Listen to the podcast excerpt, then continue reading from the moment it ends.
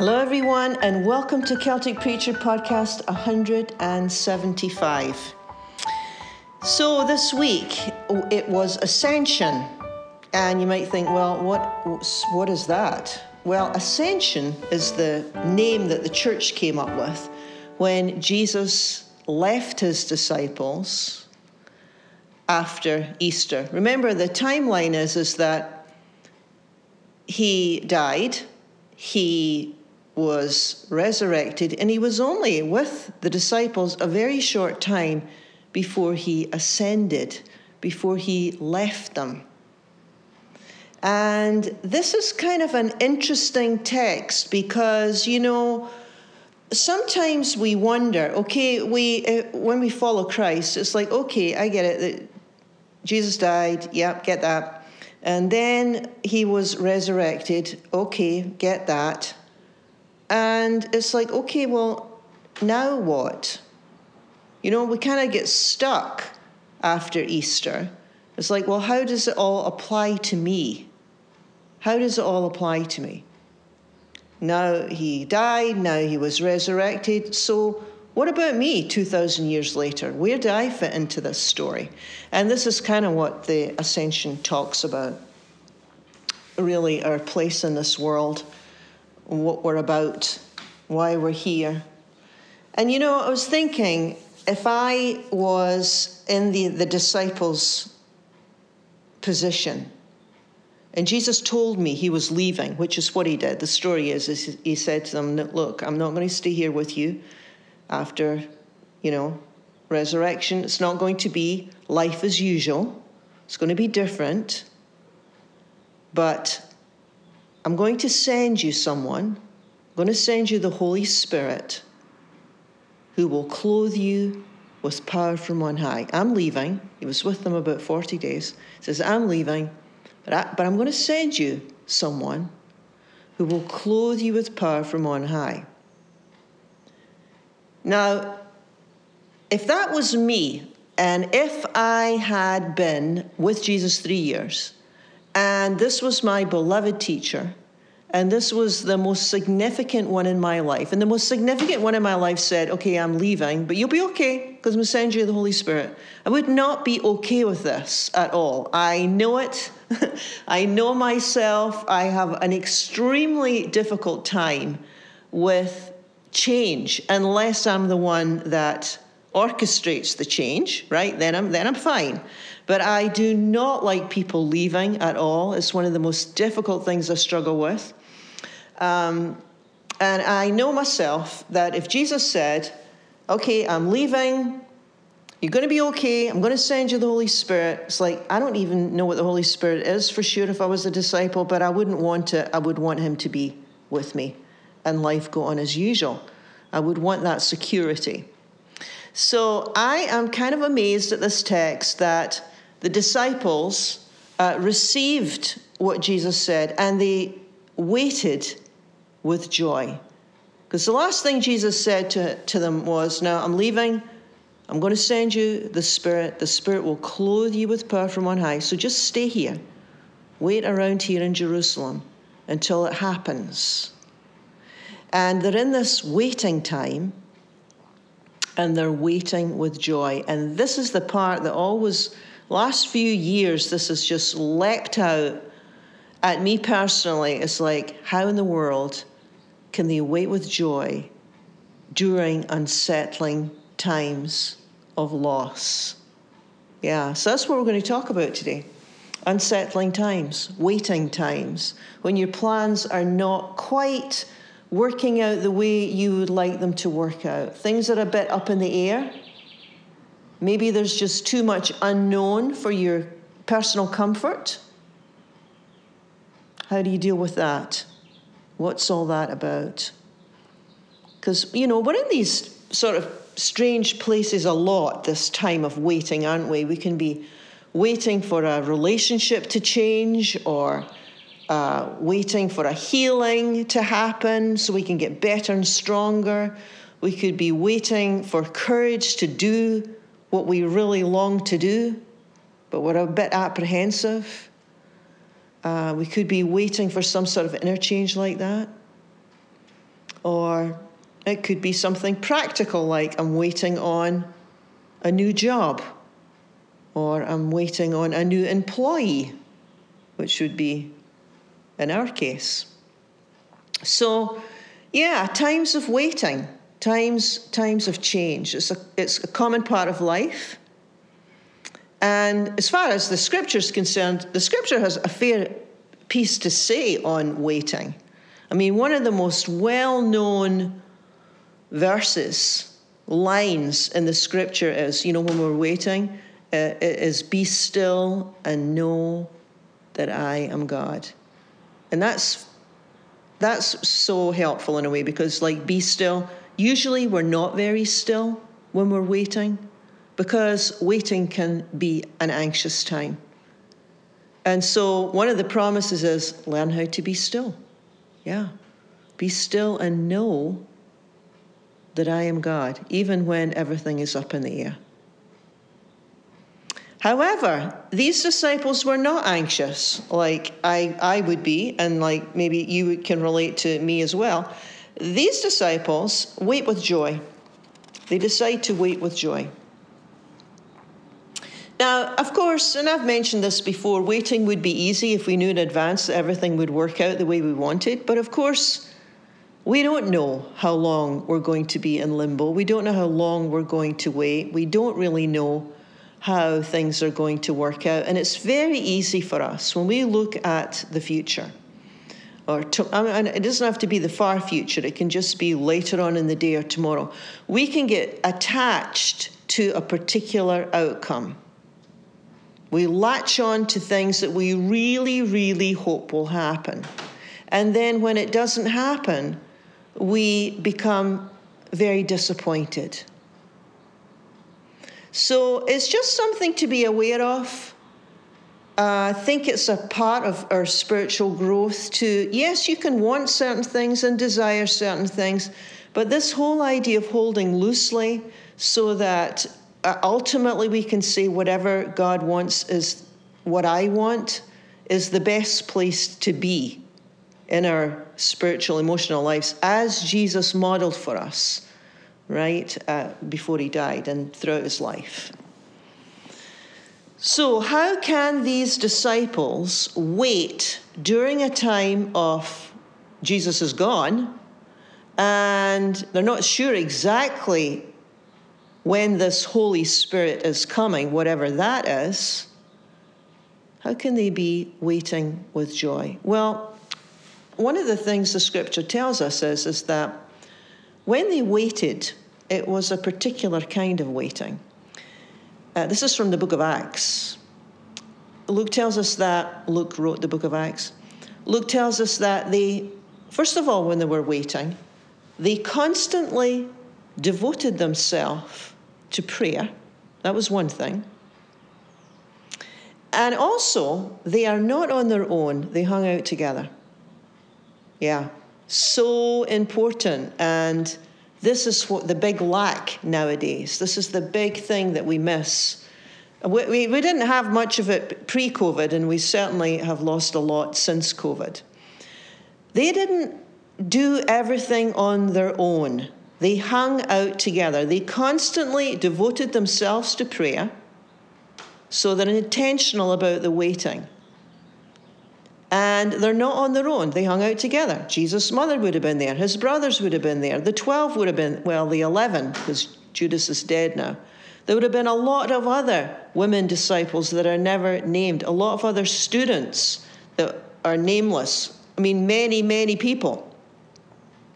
So these young followers of Jesus' way really relied upon one another while they wait. Actually, they relied upon one another for everything, which I can see will be the way of the future for us.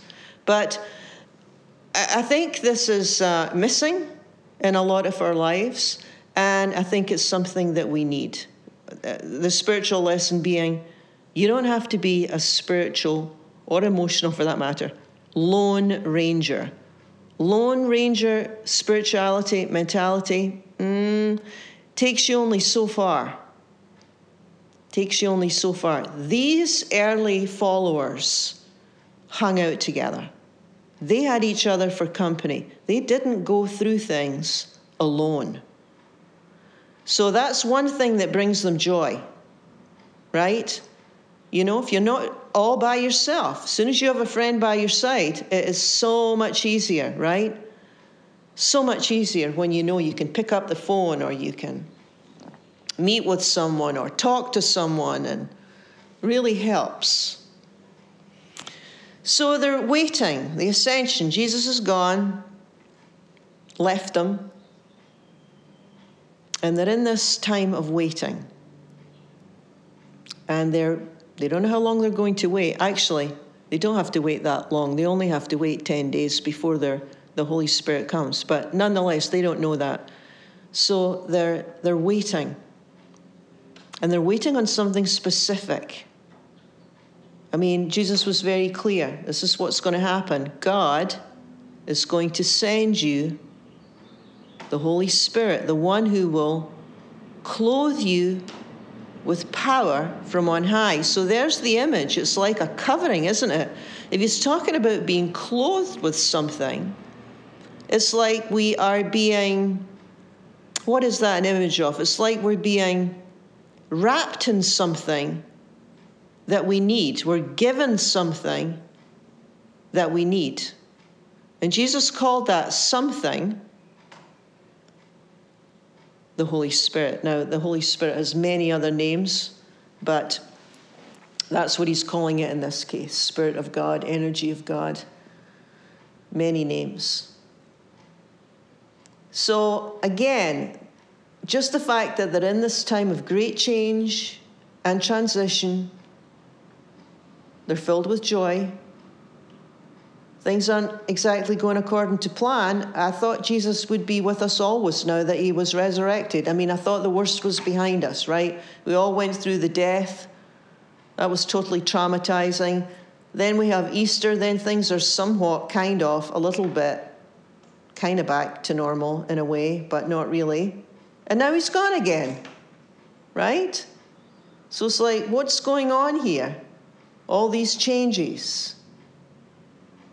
And the last thing he said to them is, okay, this is what's going to happen. I'm not going to be with you like before. I'm going to always be with you, but it's not going to be like before. I'm not going to be walking around with you, talking to you, having barbecue with you. It's not going to be that way. But here's the thing. Easter isn't the end of the story. What's going to happen is once I leave us, I'm going to send you someone. I'm going to send you my spirit, Holy Spirit, my energy, my power, my breath. God's going to clothe you with power from on high, so wait. And once you get it, God will give you everything you need for what lies ahead. Now, this is vital for us because it's not just given to the first few followers. The promise is, this is every follower of Christ, God will give you everything you need for what lies ahead. So you can be still. You don't have to fret because I'm going to be with you. I'll be with you, but it's going to be in a different way. I'll still teach you. I'll still lead you. I'll influence you.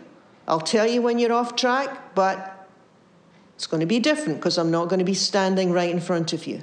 The Spirit will come, clothe you with power from on high, and you're going to carry on the work that I began. You are going to carry on living in this world the way that I taught you how to live.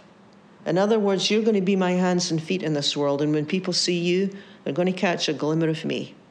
And that's going to change people's lives, and it's going to bring healing, and it's going to bring forgiveness, and everything good that you have ever received from God, you have capacity to give that to someone else. Every single good thing you have ever had in your entire life that you would say today, yeah, God gave me that. God's helped me there. God must have been with me there. Yeah, Jesus would say, you have the ability to pass that on to other people. Now, there's many, many different ways that can be done. I'm not going to go into that just now. I just want to talk about the promise of this empowerment today. Now, this was a big change of plan for the students, because their plan was quite different than God's plan. Have you ever had a sense that maybe your plan for your life isn't quite aligned with God's plan because it's not working out? Right, it's a common thing, right? Ever had a block where you can't seem to just secure what you want, right? Yeah, this is common. If you read the book of the Acts, you'll see this. The early Christians, the early followers had this a lot. Actually, they were called the people of the way, which isn't a bad name, is it? It's like, you're a Christian? It's like, I'm a person of the way. I'm a person of the way of Jesus of Nazareth, Jesus the Christ. That's a good name. So anyway, they had to change their plans because, you know, they wanted originally some major political changes in their land. And they were hoping that that's what Jesus would do. I mean, now that Jesus is alive after Easter, I mean, they're hoping that now, at last, surely now he's really going to show his power and finally fix this corrupt, oppressive government that we're under, right? So that was their plan. They're thinking, surely he's going to move against this government. I mean, there's something far wrong. There's something far wrong here. Surely he's going to do something. And basically, Jesus answers, that's not what you need. It's not what you need at this time. What you need is, you need to be clothed with power from on high. Now, it's not like he's dismissing their requests, because they want Israel to be restored, and they want peace in their land, and they want food on the table, and they want a happy life. And there's nothing wrong with any of these basic human needs. But what Jesus does is he says, that's not of first concern. What you need is, before you do anything else, power. Dunamis comes from our word dynamite. You need the dynamite of the Spirit. You need the dynamite of the Spirit. And by the way, about your vision about defeating these Romans and getting your land back, that's not on the agenda for you at this time. We're doing things a different way. You're going to be my witnesses to the world, not just to Israel. Whatever plans you have, this is a worldwide concern. So just wait. You'll be given more instruction. In the meantime, wait. So they wait, and they wait with joy. Before they can get any of their questions answered, really, they wait with joy. So there they are, waiting with joy. Now, as I reflect on this, how you can be in an insecure time, how you can be in a time where your plans are not working out and the future's unknown. If you're waiting with joy, at some level, you have to let go of specific expectations of how your life has to be, how it has to turn out, right? Now, if these early followers, if they had said, well, no, we're just going to hold on to our plan. We want Rome overthrown. And that's what we're about. We want home rule, and we want vindication, and we want freedom, and well, if they had spent their life doing that, they would have missed, first of all, what God had for them. And secondly, Rome fell in the year 410. So it's not exactly imminent, right? The fall of Rome isn't exactly imminent. And in other words, they would have spent their lifetime going after something that couldn't be accomplished. So the point being that they had to be open to another plan, another way of living. It's like, are they open to a new agenda, a new plan, a new goal? And I think they were, because this is why they can wait with joy, because they're saying, okay, well, okay, maybe things aren't going to work out the way that I was hoping. I'm going to let go of my idea and I'm going to be open to yours, God. I really wanted this, but sounds like you have something else. Sounds like you want us to have this Holy Spirit, for one thing, right? I mean, would that change things for us if we had that approach in the choices that we need to make? Would that change things for us if we were a little bit more like, okay, God, I'm just open. I'm not exactly sure. I'm open. And what you want to do in this situation, and how you would have me respond, where you would have me be, the whole thing. I just want to be open. Just whatever is best for me at this time, whatever your will is for me at this time, that's what I want. And so I'm just going to wait upon that. I'm just going to wait on that. That would be the prayer, right? That would be like the heart cry. That would be the prayer. When it says that they're waiting and they're praying, I think that means that their motivation, their heart cry is, it's like, let's just wait on God. I wonder what God's going to do here. I wonder what God's going to bring. And I think that we can take that attitude, that prayerful way of living, into any situation. You know, in a conflict, we can kind of wait prayerfully. What is the best action or no action here? You know, if our lives are really about serving God, if they truly are about serving God, then we want God's blessing on decisions that we make, right? We don't want to just go ahead and, regret, right? We don't want to just go ahead. We want to be able to wait.